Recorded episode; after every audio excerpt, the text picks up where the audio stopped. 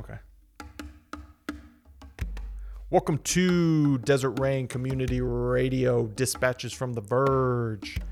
Today, David Morrison and I jump into a conversation in and around um, being alone. We visit the gospel from this past week from Matthew 14 and um, lead ourselves lead the conversation off with a quote from Sara Lawrence Lightfoot and uh, sort of look at this idea of, of spending time alone uh, with God, with a higher power, and eventually um, evolve into this idea of, of being in a liminal space um, and experiencing that connectedness. But before we get into that, thank you to Danny West. He does all the editing and sound engineering. Thank you to Jacob Nedia at Monk Drums. That's what you hear in the background. If you want to learn more about uh, Desert Rain as a community, theruined.com is a place to go for that. drcrpod.com is a place to go to find other episodes or whichever podcatcher you found this episode on. Uh, dreamwalkerway.com is a place to go to get David's book, Desolate Beauty, the Book of Light and Shadow. Um, if you'd like to watch, uh, listen, peruse an American Sign Language translation of the book, go to YouTube and search Dream Walker Way. If you enjoy what you're hearing, please tell a friend. Word of mouth and social media really helps us. We appreciate you, and let's get into it.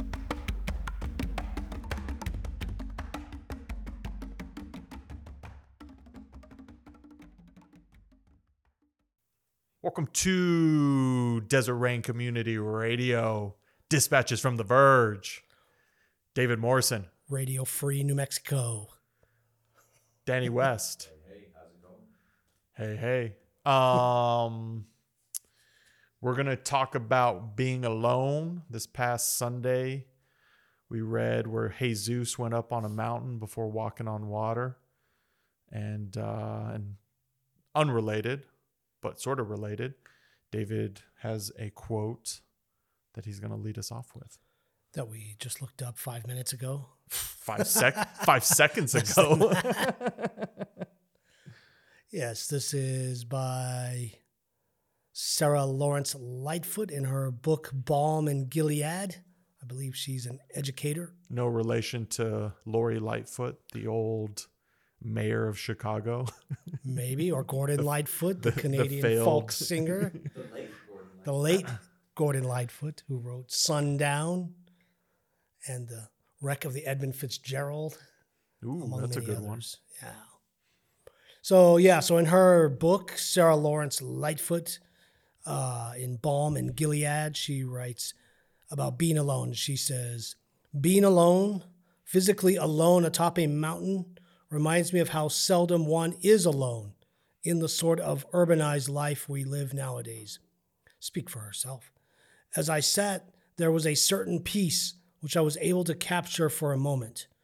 This physical aloneness is by no means the same as loneliness, not even close kin to it. For I was not alone. On occasions when I am able to get to a mountaintop, the realization of the nature of the mountaintop experience returns anew. Boom. Indeed. Yeah, there's something really. So it, this feels almost like a continuation of our conversation last week around the silences. But this idea of one being alone and two specifically in nature, Yeah. right? Yeah. Like- yeah. like outside of the four walls of a dwelling because you you know it's it's not necessarily easy but you know there's so, there's something it's probably better said this way there's something to be said about sitting in nature away away from the world so to speak that there there's a um, certain connection that happens with with an individual and God in those moments until the mosquitoes show up. But I mean, that's just God coming to suck on you. um, yeah, I mean, I know, I know you have a ton of experience with that, and and um, there's something about well, we talked about, or I talked about on Saturday, the creative process of being alone, removing Right. Yeah. Friends, removing family, removing the pressures of others to be able to have that communion with God one on one. Um, what what what has been your experience with that as someone that seeks that aloneness? I mean, I mean, you talk about it from when you were a kid. You would Yeah. venture out and, and seek that aloneness. Um, Yeah, and you see it in the gospel pattern. That's the the life of Christ, right? It seems like the pattern in the story is that he's always trying to be alone, and then he gets interrupted by crowds, and so he heals them, and and even asks people like, "Don't talk about this. yeah, tells them shut shut up about it. Yeah, This this miracle I did. Don't." anti ads. yeah. uh, and so it seems like that's that's a very common thing, and he and he very seldom says things like "come away by yourselves to a, a lonely, deserted place," um, which you know I would assume in first century Palestine was an easy place. Mhm. Those are easy to find, you know, Mm-hmm. kind of thing. Um, and so I, I forgot, I, I totally lost my train of thought. well your your connection with being a or seeking Yeah, to be yeah. alone to commune with god Yeah, so f- you know, there's something about growing up in the desert. You know, the desert is a very peculiar place for that. mm-hmm. You know, and, and you see it in the great religions, right? You see, um, you know, you see Buddha going off to Gautama Buddha going off to a, a rocky mountain, uh, not the Rocky Mountains, but, Right. yeah, in the Himalayas, or as they like to say, the Himal- Himalayas. if if it if it was he would have been inspired by john denver yeah, that's correct. I think they were in a band Buddha. together for a while. uh, yeah, and you see it with Muhammad in a cave. You see it with uh, Moses wandering in the wilderness by himself and then gets Mhm. accosted by uh, a burning bush. And then you and then you so you see it all through, you know, Mhm. and then Jesus wandering in the desert and then going off to isolated, lonely places as a lifestyle. right So, yeah, and it's it's very counterintuitive. Uh, you know, most people in modern ministry, you have to be with people. You have to be justifying the building, or Well- you know, you have to always be busy, and that proves that God loves you. Well and even i mean i don't know if we've joked about it on here but definitely off mic the the vineyard census each year Yeah. how many yeah. people you know how many baptisms did you get how Yeah, many yeah. conversions did you get they how many it just a sells Yeah, it's just Amway Jesus. Yeah. I've been saying that, and it, you know, it's a multi. Uh, what is it? Uh, multi-level marketing Yeah, that's all it it's is. a, it's a pyramid scheme It's a, yeah, yeah. it's a scam, you know, and in that sense, you know, I'm saying it from a cynical point of view. Uh, Right, because some of that, if you're running an organization, which every church is, right. that stuff is important Yeah. if you want to keep running an organization. right. Yeah, yeah. So it's just not, obviously, it's not how Jesus operated. Mm-hmm. And, and the, yeah, we claim to follow him. So there's, so there is that. You know? Yeah. uh, so, yeah. Uh, But your personal experience with aloneness. Yeah, it's very it's been very important to me for my whole life. Obviously, if you've listened to this podcast since childhood was I was drawn to go out into the mysterious desert, walk out there. Uh, and the desert's peculiar because it's also um, if you go to a forest, there's so much going on Mhm. there. There's so much life surrounding you. You could become overwhelmed. Or a rainforest, Well, it's I was that's what billions I was say, animals. Is that uh, I think I told you recently. Listened to a podcast with a guy, Oh yeah, yeah, yeah. and he said when you sleep in, he was talking about the Amazon rainforest very specifically, but he said when you sleep out there and you wake up in the morning, it's the loudest Yeah, it's deafening. you I'm sure. encounter. He said there's no, he's like there's no uh, any kind of ide- like idealize of silence is like because there's so much life. Yeah. Um, he said it, it's one of those unbelievable things to encounter. the sweet, peaceful, natural sounds of animals trying to screw and kill each other. Yeah, that's exactly what he said. I mean, not he? those words, but yeah. ah, nature. Uh, whereas the desert, it's truly quiet. yeah. And uh, as as um, Townes Van Zandt said, the desert's quiet and Cleveland's cold.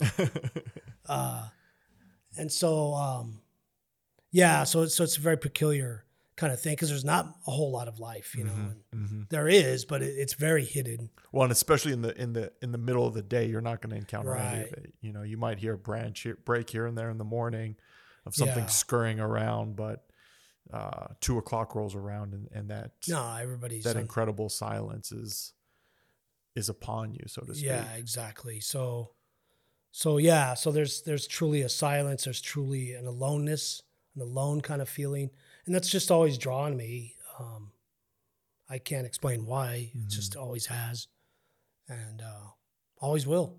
And and how do you feel that his um you know, having had been a pastor and um you know, every week getting in front of of a lot of people, Yeah. um how did that time alone and and I'm not it's not a black and white thing. Obviously preaching to people and and because you're a teacher, you were a teacher right, too Right. fed you in a, in a, in a spiritual way. Um, but how did your time alone, that time of away from Yeah. the the people, maybe inform or fuel you for the the Yeah. other side of that same coin? No, I definitely at that time saw a direct correlation between the two. So, so the depth of aloneness would have correlated to the depth that I could serve. Uh, Mm. and you were actively aware of that as Oh, it was yeah. unfolding. Really? Yeah, Interesting. absolutely. How did that come to be? I don't know. Uh, maybe through uh, prayer books, maybe, Mm. and um, and just seeing it in the gospel pattern, you know, Mm-hmm. because he would go, you know, again, he would go off, sometimes pray all night, and then in the day, you know, minister to Mm-hmm. hundreds of people. Um, so yeah, and and keep in mind, I was also in my twenties and thirties, so I had a lot more energy Mm-hmm. and time. I could sleep four hours a night Oh, okay. and uh, and get away with it. You know, yeah, your your ability to yeah, fit both of those things in Yeah, on, a, on a exactly. weekly basis. So- So did you I I guess I don't know maybe you've mentioned it before, but did you have sort of a routine for the week? oh yeah, that yeah. It was very regimented. What did that look like? I don't know how I found time for video games.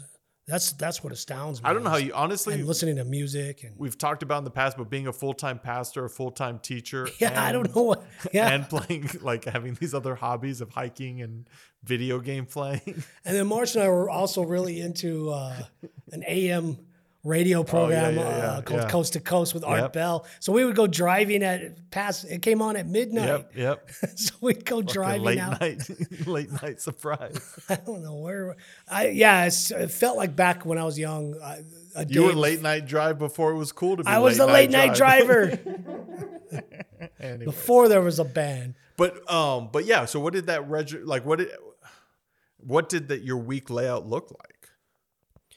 Well, let's let's start with Sunday. I would get up at four in the morning on a Sunday morning Jesus Christ. uh, because uh, you know I felt very devoted to prayer. yeah. and study. So I would prepare a sermon, and then Marsha and, and the the team would go. Would probably leave the house about eight o'clock Okay. and uh, go set up at the school for the church, the sound and all that, the the music, the the sound system, and the children's Hey, children. the children's stuff. We had camera, you know, closed circuit television at the time. Set up the cables for that. Uh, wire up the classrooms. Uh, then I'd show up about. I, I think we started at ten thirty, so I think I showed up about nine thirty or maybe, and so then give a sermon, do the service. Then we would pack everything up into storage. I thought you did multiple services, or did I remember No, that no. incorrectly? Okay. no, we just did one. Okay. Uh, Did you ever do multiple?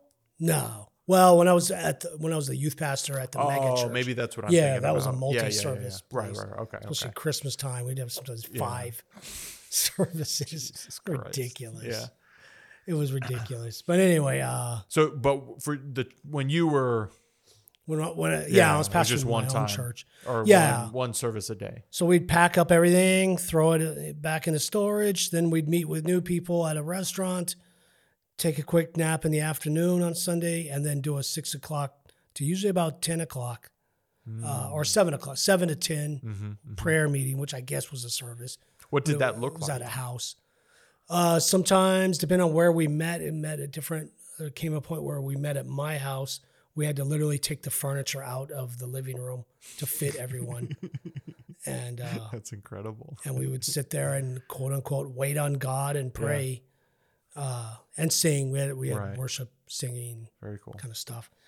And then yeah, and then everybody would leave, and then we're Marsha and I would wind. Uh, we called it land the hell land the airplane. hmm And there was a show called Home Movies, cartoon. We'd watch that like at midnight and fall asleep sometime about one. Then I would get up at five thirty because we had a six thirty prayer meeting in the morning on Monday. Oh, just on Mondays, or We prayed seven. We prayed. We had two prayer meetings seven nights a week or seven days a week, a morning and an evening prayer meeting, seven nights a week for about five six years. And this was all the time while you also had your church going. Right, and I was teaching Yeah. full time. So I do this little prayer meeting, then jump off to work, go teach, and then come back home. Usually go for a walk. So this is by Monday through Mhm. Friday. Go for a walk in the desert. Uh, come home. Would you intentionally do that walk on your own? Yeah, yeah. Because I was always a part of what I did. Right. Uh, Yeah, because we've talked about when you were a kid, yeah. how you would take walk or your bike into the desert. Yeah. And so, yeah, I walk for, you know, an hour and a half or so, two hours, take a dog with me. hmm Um, yeah, come home. And if Monday night, Monday night, I think was a, so we would have a prayer meeting at seven. Uh, you know, and usually those are smaller, you know, Mhm. lighter attendance. So people would leave by eight o'clock or so, hmm and then have the rest of the evening, And that was Monday through Friday. right? Yeah. Or Saturday. You do it Saturday. Yeah, well, you wouldn't teach on Saturday. What would you do? Church. I mean, besides the prayer meetings, other church stuff on Saturdays. Sometimes, yeah, Yeah. we'd do uh, what we called outreaches, community Mm, yeah, yeah, outreaches. right, you right. know, we'd go take a band and set up at a parking Mm-hmm. lot somewhere and grill hot dogs and ask people to like us. Come hang out. Come to our church, please. Look, we're not weirdos. We're giving you a free hot dog. So pathetic. Uh, anyway, yeah, or, or yeah, or or just meeting with people. hmm There was a lot of that, you know. Uh, so yeah, And so, would you on Saturdays? I guess would you build in any um, of that alone time? Either going in the desert or you know what I mean. yeah, that was a daily, Oh, the walk almost was a daily. daily Yeah, thing, except for maybe Sundays. yeah. Um, yeah, it was my decompression, you know, and that Mhm. kind of thing. So yeah, And so, And going from that, or go ahead. on different different venues meant different things to me over the years. So Like what? Yeah. What? so in childhood, it was the railroad tracks where near where I lived in Northeast. Right. And then when we moved, when I, when we got married and we moved out, or I moved out of my parents' house, she moved out of her parents' house. Mhm. Uh, it was closer to the Franklin Mountains, so I would Mm. drive there, and I lived in your neighborhood. oh, really? Yeah, on Sigma Street, right there. Nice. Rented a house there. Uh, so yeah, then I'd walk in the mountains, and then the east side I felt like was an exile. Because it's such Mm. a god-forsaken place. no offense to the you East Siders out there, and I'm from Northeast, so you know, sure I drive a piece of shit, but I have to, or sure you drive a piece of shit, but I have to envy your piece of shit because I have no, something like that. Anyway, uh, yeah, on the far east side by the Loop, which is all uh, strip uh, malls now It's all built up. It's hospitals. crazy. There was nothing there in, Yeah. in the '90s Right. and so but it was it was a uh, a former city dump Okay. so it was just a nasty place to walk and it was never any fun. But I Well, did. we were joking about Sonoma Ranch earlier this week, and that's what Sonoma Ranch is, is where the dump used to be. Oh, really? A tornado and that kind of thing. Yeah, I remember seeing medical waste from the 70s one time. It was just a nasty Nice. place, you know. Uh, one time I saw half of a cow. A cow had been cut in half. Yeah. Not by aliens, you know. It wasn't cattle mutilation. Just somebody said, ah, I guess we don't need this half a cow. Yeah, we only They need the other it. half. Uh, so yeah, and so I ended up moving my end years at, on the east side. I started driving out instead of walking from my house to the Hueco Tanks area, Mm, yeah, yeah, yeah. walking out there, and that was really magical. Yeah, that place I've heard incredible things about yeah, that place. and then we moved out here, it was it felt like, yeah, this is this is the land of my resurrection, as the Yeah. Irish saints would say. Yeah, the Hueco Tanks thing, before we move on, um, our buddy John Hawk has shared some pretty amazing experiences he's had out there. Yeah, it's a very Seems like a, a sacred place for it's sure. a mystical place out Yeah, there. Yeah. yeah. And so yeah, sorry, I didn't mean to bore everybody. No, that, but no, but I, I mean, no, I think that it it informs sort of shifting to because the person I know, like I never knew you when you were doing a hundred hours a when week. When I was running for office, Yeah. But so I know you as someone that the majority of their time is spent in this idea of solitude, right? And this idea of yeah, of um embracing the aloneness, right? Um and so I've never seen that this side of you that you're describing. okay, And yeah. so the active, yeah, so I'm, more- I'm more in interested in active life. I'm interested in seeing how how it now so it seems as though you used it then when you were as a um I think you said the word decompression. So Yeah, decompressing, refueling, you know, just sort of using it to get through the week. Whereas it seems now it's more sort of a mainstay in your life yeah, as far as like the time spent doing it, I guess maybe. Um, yeah, I remember. when did you see that shift happen? I do. I have a specific memory that just popped up at this moment. Uh, I remember I was in my garage on the far east side, my little pink house, uh, little house on the loop over there. And I remember kind of this idea came to me at the time. I would have said God was speaking to me. right. Uh, but it was basically this idea that most people in ministry, most pastors, uh, spend the majority of their time in active ministry Mm, and then will carve out some brief moments for retreat. interesting. And I felt like I was supposed to shift and do the opposite. So my life was that kind of retreat. hmm Uh, that was the majority of my time and energy. And then brief slivers of time of active ministry, Interesting. which seemed impossible to do. You can't make money off of, uh, you could barely make money anyway, you know, Mhm, but you mhm. can't, it's not popular. It's not something that could be commodified. Uh, but that's, well, and I think I felt socially, convicted for that, you know? socially it's so against the norm Yeah. of like Western society, you know, the grind Yeah. and the cells and all this these other things that that um are very common in our Western society that that, that is very Yeah. interesting. And had you had you already started the discernment process of changing the the the church culture? Was this even before that? It was close, probably before it, but very Okay. close, I think. okay. I do remember it was a very I was having very uh my my prayer time and relationship with God, if you will, was very first person, second person. In other words, uh there's there's a separate me and then there's God Mm-hmm. and I guess what you'd call the illuminative experience. So it was very emotionally at the Mhm. emotional level. So I do remember feeling this deep tearing away in my in my soul and psyche uh, in the morning when I'd be praying, and then I'd have to only minutes I had to leave the house to go to work, and feeling a tearing away from God, so to speak. Interesting. and then you know having Like you would have preferred to stay and keep praying. Yeah, yeah, yeah. yeah, yeah, yeah. and so there had to so there came a transition where this isn't a separate thing. Mm. Uh, you carry this presence in you wherever you go, and this presence carries you wherever you're carried. hmm And so, so that was a, a ma- there was a lot of change and shifting and paradigm transformation back then.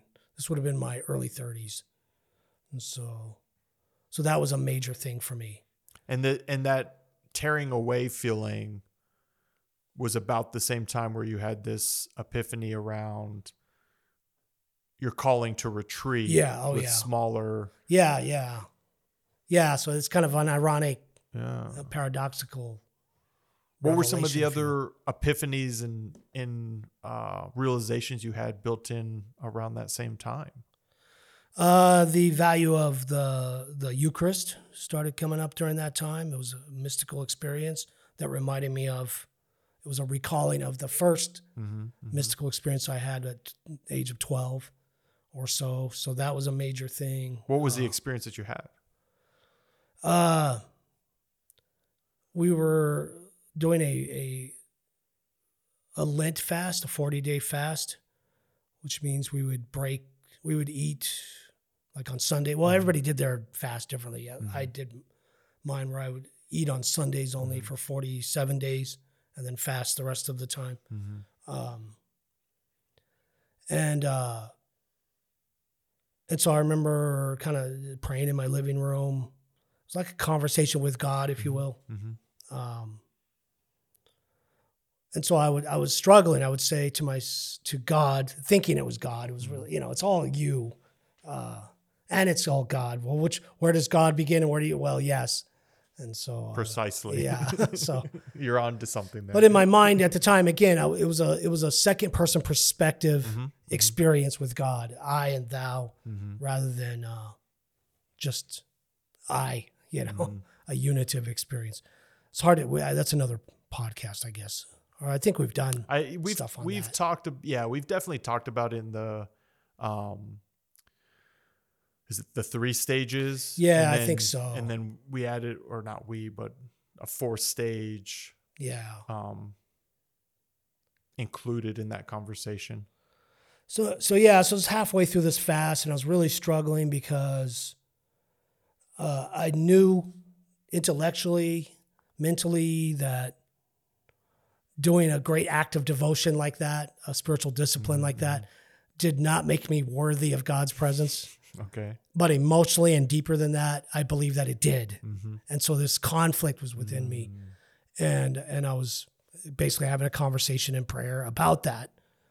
You know, saying I I know this doesn't buy my access to your presence, mm-hmm. But I secretly believe that it buys my access to your presence. Well, you owe me because I'm not eating.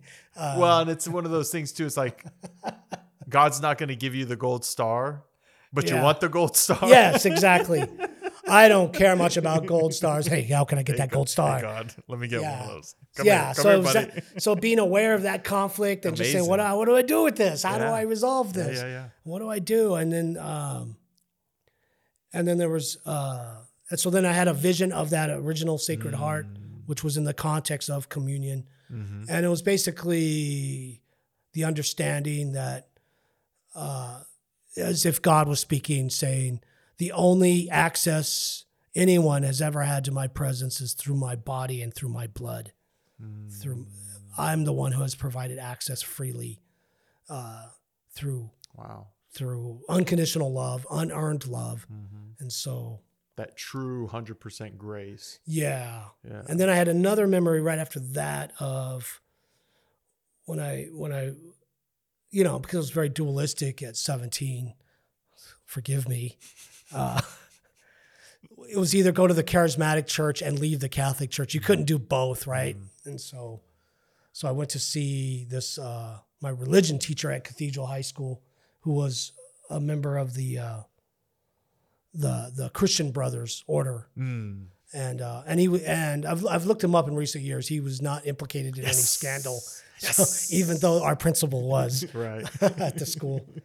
I think he's in jail or close to it or something. But but this brother was not, and uh, and so I so I went and talked to him and said told him I was leaving the Catholic Church or whatever for this charismatic experience, and he was very gracious and very uh, open hearted, and he and the only thing and the only thing he asked me was he's all will you will you uh, promise me one thing though, and I was like what's that? He said will you not let go of the Eucharist, Mm. which is exactly what I ended up doing immediately, Mhm. uh, and so. so but you came. But you came. The thing is, you came back. To it. yeah, so that memory came up, yeah, Yeah. when I was like 30 years old, you know, 13 years later or so. And and yeah, so then it, it was a major revelation of what that sacrament is and universally and personally and it was life altering for me, I think. Well, and that's definitely one of the things you've informed me on. Um, is uh, the significance of the Eucharist, but not in the dogmatic way. Yeah, yeah. You know, I, I can point to several conversations we've had, um, and you know, just watching you and how you you know you do the Sunday services and stuff like that, and a couple other other other conversations I've had with people, and sort of I would say over the last ten years, sort of how that's melded, but definitely um, the profoundness of watching you interact with this idea of Eucharist and and um, uh, I don't want Yeah. to. It's it's weird to say the lack of gatekeeping, but sort of the the different perspective. Yeah. You know, because growing up Catholic, I saw it, you know I saw it as a, as a gate keeped. yeah, you thing. it's a profession of your worthiness before God, right? Yeah, You're worthy. You went to confession. You, Well, you, you you went- haven't been divorced. you did the first communion. Yeah, right? you've Like done you the started- rites. you yeah, you, have right been class. initiated into the rites. So you've done. Uh, yeah, you went to first base, second base, Right. third base. So now you can. So yeah, and I and I'll, I'll admit, the, the- in recent times, I'm not as intentional about that as I was in the you know in the past. But I think that's what ma- for me what makes it so profound. Hmm. because even when it's not in this real formal structure I, so a good example is like some of the s- saturday ser- so when we do the saturday services during this sunday Yeah, we've done yeah. that the last couple of years um i mean i know you guys have done it in the past too but in the last couple of years Right. this yeah. is where i've witnessed it where even if it's a 10 minute thing the communion's still a part of it right. Yeah. you know what I mean? yeah. And so and so just for me being because you know I'm a I'm a I'm a dummy that needs to see things over and over and over again. And so even to see, you know, maybe contrasted to on a Sunday where you are very intentional about, you know what I mean? Right. say all the words and do all the things and then a random Saturday where it's like uh yeah, th- this was the gospel. It was good.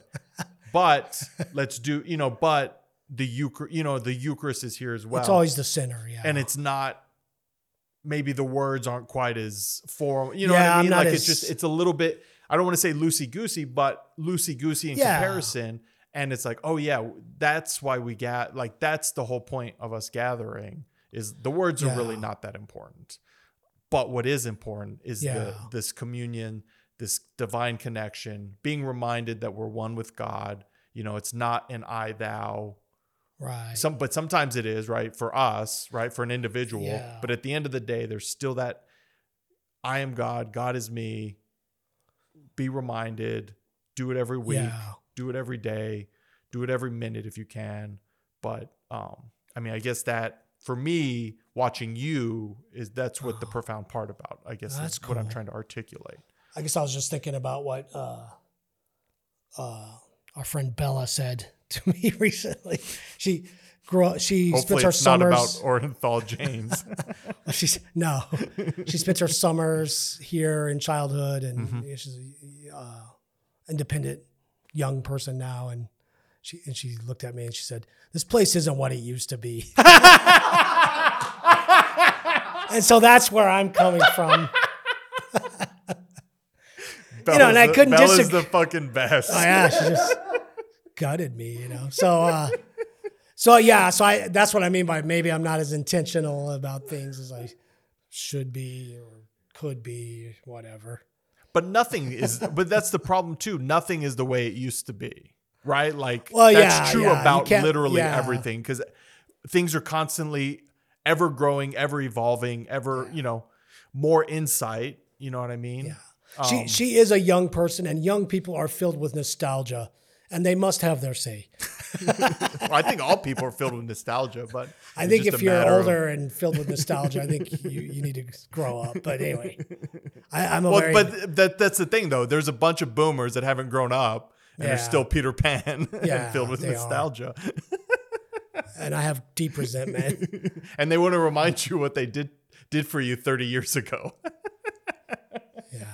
it's like, oh, you want to keep score Thanks. that way? We, we were having a good conversation here. Now, now you dragged up all my resentments and and, Oh. and despising spirit towards baby boomers. If you're a baby boomer listening out there, it's not you; it's the other ones. Yeah, it's it's you. Um no, but so rewinding so I want to go back to this where you where these epiphanies or these insights were coming up yeah, very you. active time. Yeah, and so um, this would have been like '99, 2000. and so through the and i think we've explored the idea of or not the idea but the actual like moving or the, the beginning of desert rain i guess would be the way Yeah. to say so so so all these are kind of building up to this um adventure into desert rain as you will with with Yeah, the, with the you could say founders and the the the many people um, and if people are interested, if, if you're relatively new to this podcast and, and interested about that, we did a series a couple years ago called Yeah. Road to Desert Rain, um, where I talked to just about everyone that was in that early, those early founding day, and, and people that have come along since, obviously. Yeah, Um, I wish I wish you could have talked with Sal Fierro, mhm. Rose Fierro, or or Ernie Nedia. But that would have been good. But So they've passed away. those things that that you had then, those par, you know, sort of those the paradox, yeah, that shifting the- and changing. shifting, Yeah. um coming back into what what I don't even know what month we're in August of 2023 Yeah.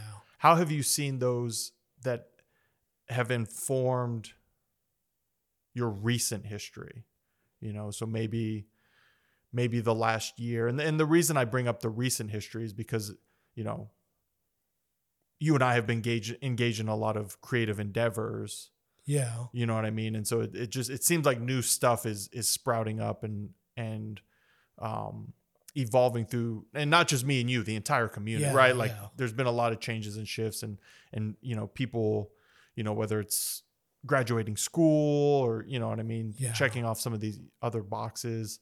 Um Yeah, I would think you know going back to the quote. I guess mhm, there's a uh, being alone is not the same as loneliness, mhm, and so I I think what has happened to me over the years is that I'm not dependent on being out in nature, uh, or you know, or the desert to experience the spirit of being alone, the solitude itself.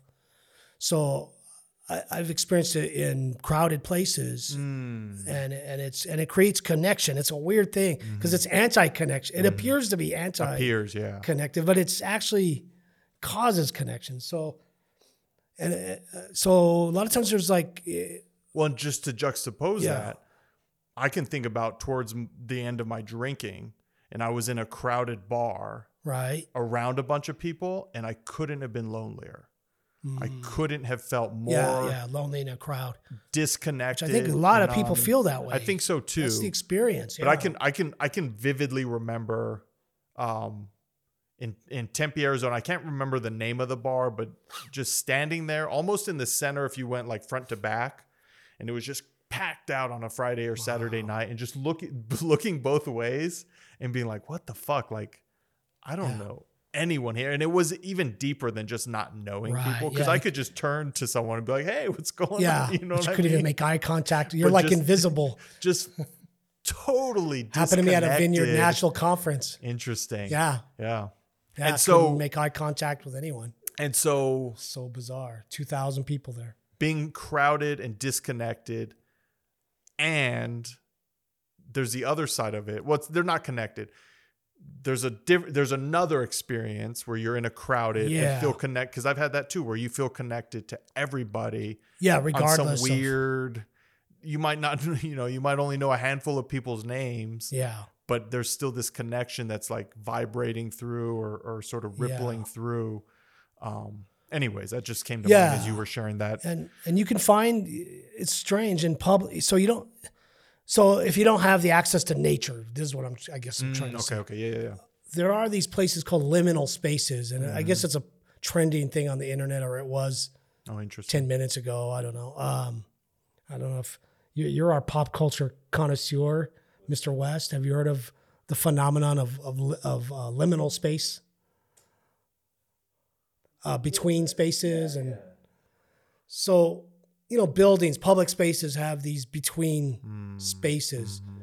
Uh, and people freak out. You know, it's used to to cause discomfort, you know, on the internet. But it, but they actually become very this aloneness there feeds your connectiveness connectedness.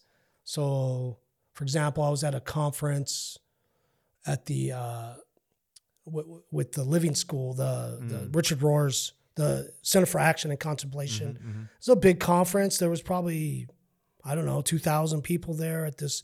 Um, it's the the hotel. Uh, Oh yeah, the uh, it's in downtown did Albuquerque. it every. Yeah, he did Yeah. it there all the time. Uh, I can't remember. sorry, I can't. and we and we even went yeah to it for your graduation that one time. Old Town, Albuquerque. Old the Town. bigger, yeah, the bigger area is definitely called Old Town Albuquerque. Yeah, the name of the actual ho- forget hotel I couldn't name of the- remember. So anyway, so this you know all day long, all weekend long. This actually this was a week long conference. It was four or five days and packed with people. You know, we Mm-hmm. Yep. ate there too. So Yep, it was. yep. Uh, and then you know when the conference was over, it was like it was just. I was walking around at night waiting for someone. Mm, I was gonna go get a drink with them somewhere else, and uh, and just I was walking down these corridors completely empty, mm, right, right, right. and yeah, it was yeah, just yeah. a very cool feeling. It was a feeling of aloneness, yes, but also this liminal space. Mm. Uh, the Denver airport, we were just talking about that. Is that is very much like that. Uh, How they stay open, I don't know. yeah, you're on this. You're going down this giant corridor, and you're you're Dave Bowman in 2001: The Space Odyssey. You're just completely With one alone. one person sleeping against the wall, they Yeah. missed their flight. You're like, did I just enter? The, did I just enter the monolith here? Yeah. Sorry. So there, and when we were at the plaza uh, last October, I went behind stage, behind the curtain, and that was a very liminal space. Oh, the actual theater. I- yeah, yeah, yeah, yeah, yeah. It right, fosters right, right, a sense of aloneness, Mhm. But it but it can uh, be an antidote to loneliness. Is what I'm trying to say. I think I just took the whole podcast off. No, but I, I so I think the plaza is a good example. I didn't go back there, but some of the things you recounted to me were like in the is it, I guess it would be called the green room. Right, People, yeah, people had yeah. had signed the wall, and so you're there in that moment, right? You're standing there in that moment, Yeah, but you're also connected to anyone, and that's a very historical theater. right. So anyone that has ever performed there historically, from the from the time it opened to the time you were standing there, there's a connection there, and everyone that has performed there since and will even into the future, um, there's this very real connection. Yeah. Right. And so for you, and not everyone that walks into that green room is gonna like understand that or acknowledge it. No, especially if they're big time But the fact that you performers. I had nothing that- to lose. Well, no, I yeah. think I think big time performers. I I've listened to enough podcasts with enough comedians that they do they reflect deeply. recognize those things. Oh, okay, they're not so caught up in Um, the. You know what I mean? I, now I'm not going to speak for all of them, obviously, but I, I do think there is.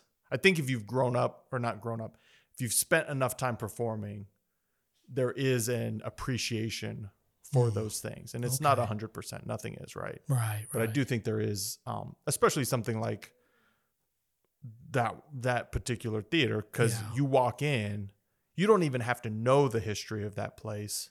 You walk into the plaza, and you feel the history of that Yeah. place pretty immediately. Um, anyways, so going back to this idea of a, of yeah, a liminal yeah, space, liminal spaces in you're public. you're alone, and you're feeling this connection standing in that green room. Yeah, exactly.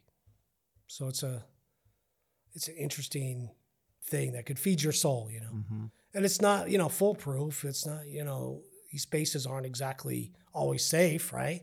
Well, the, the stairwells of a large building, you know, it could be a, and it's it's a not risky, dangerous place. we're not talking about math equations, Right. right? We're talking about the spiritual realm, and and you and I have talked about it about um, community specifically, solitude specifically.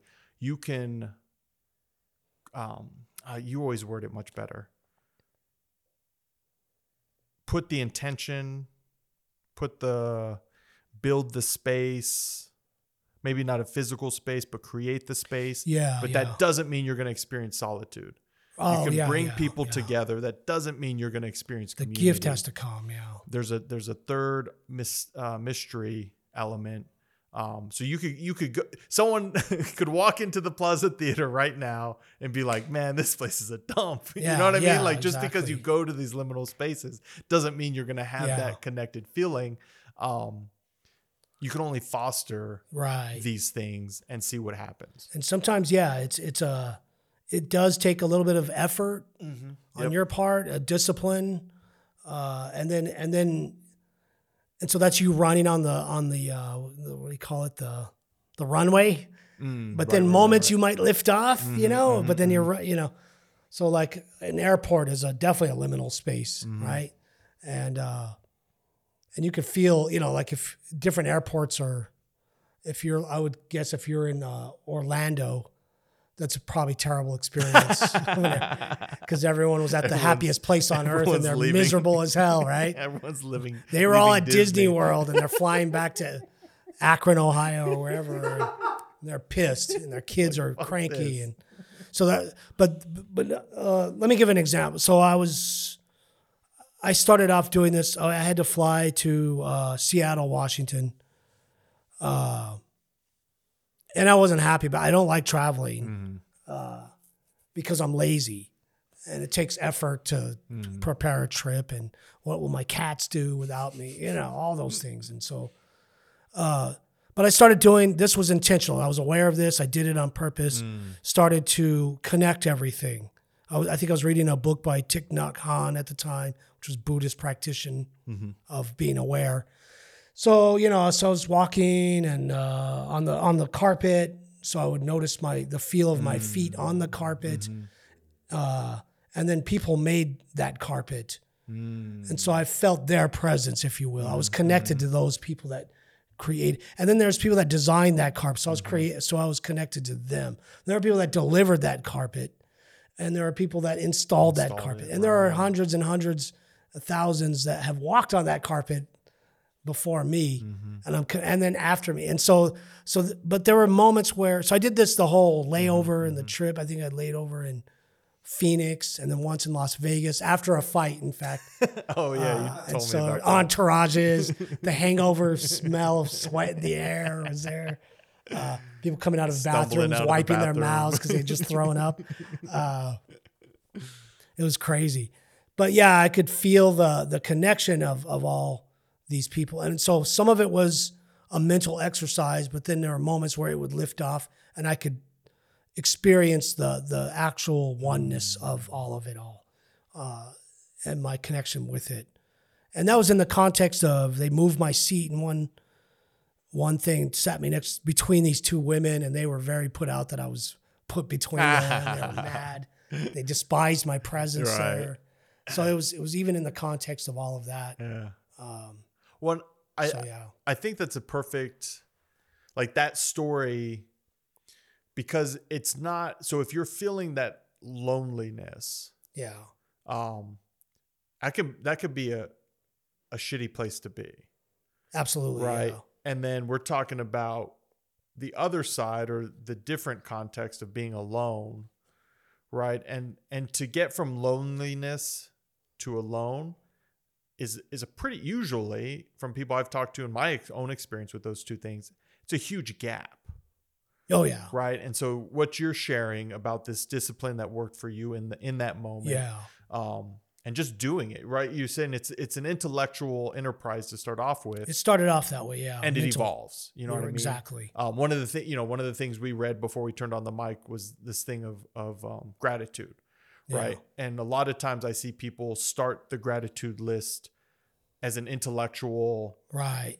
endeavor and then whether it's days weeks months it evolves into this really beautiful person becoming grateful Exactly. you know what i mean and, and just so this idea of discipline this idea of it being kind of corny or annoying at first maybe Oh yeah, yeah. and and it evolving and changing where you, know who knows how long it'll take no one it, it anyone just don't know, tells yeah. you yeah you just there's no way to tell But We've all seen the documentary The Karate Kid.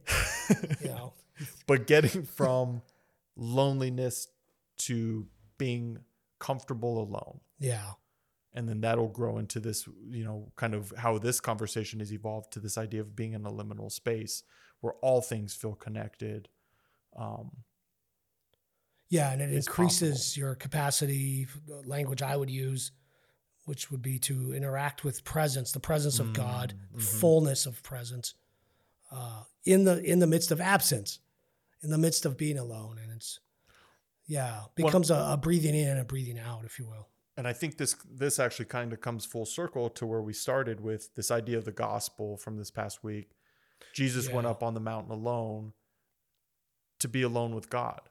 Yeah, and then he was able to go down and and walk on water preach to people all of these things right? You experience that the fish and the bread, and of spending that time in the desert alone so that you you could teach full time that you could have Yeah. these prayer meetings have a have a service every sunday and then for whatever reason that shifted in you and you started having these epiphanies right it didn't shift Yeah. overnight right that no, it was a sort of this, years. this growing thing and and so i guess anyone that's listening that that would be the thing that i would point out is like the time alone is for you to be able to commune with with god or your higher power however you, however you acknowledge it so that you can be in the world right whatever Yeah. that looks because for every individual that's going to look different right Like, Exactly. our, our space in the world is is going to look extremely different but being intentional about using that alone time, whether it's in nature, whether it's in a liminal space, whether it's, you know, maybe maybe it's in your bathroom sitting on the toilet alone. You know what I mean? Like yeah, wherever it might be, wherever you might have that opportunity, um, if you can use that opportunity. Steal away. Yeah. Um, coming close to time, I don't know if there's anything else on your mind or or heart of is, is in context of this this greater this bigger conversation that that we're having that um that you want to leave off on. I, I might have mentioned this before, but it just comes to my memory. Uh, years ago, I was walking up our road at night here, and so I was walking up away. F- uh, I was walking west, Mm-hmm. and then as I was walking behind me, a full moon was coming up Mm. over the e in the east. So when I turned around to go back towards east, there's this giant, huge full moon, and I Right. remember feeling a, a panicky feeling inside because uh, uh, my wife and daughter weren't with me to see it, Mm. and this feeling of this is an amazing event, this is an amazing view of beauty, and there's no one here to experience it with me. So there was this moment of panic, Mm. and then there was a, a realization that uh, they are with me Mm-hmm. and I'm with them. And not only that, there are probably at this very moment literally thousands of people seeing this, and I'm I'm one with them as well. And so there was this calmness that came after the the panicky feeling. I don't know if I've talked about that before, but It's beautiful. but man. that was yeah, that was a a good good experience. And so I've learned to take that with me Mhm. in in future situations. You feel complete? I don't know about complete, but you know, I'm ready for lunch. There I you could go. go. I could go. I It's could about- eat. It's about that time. uh, thank you, Danny West. Yes, sir. uh, editing, sound engineering, producing, setting up our mics just right. Um, thank you, Mr. Morrison. Senor Mason. We've done a, another one. Uh, thank you to Jacob Nedia. That's what you hear in the background. Uh, he might be joining us for a conversation in the near future. That'd be good. Um, thank you to everyone listening. We appreciate you tuning in. If you if you haven't got dreamwalkerway.com, if you haven't got David's book yet, we've uh, we've had some sales this month. I think we've sold 13 Yay. for the month of August. It's almost averaging one a day. That's pretty good. Um, oh, the Kindle version too. Pick Oh, that yeah. up if you haven't. If you don't want a physical copy, um, help us out. Um, and next week, Danny and I are meeting up to finally finish the audio book. So we will be putting that on Audible for anyone that's interested in that. And um, I think that's it. That's all. Bueno. And let's get into it.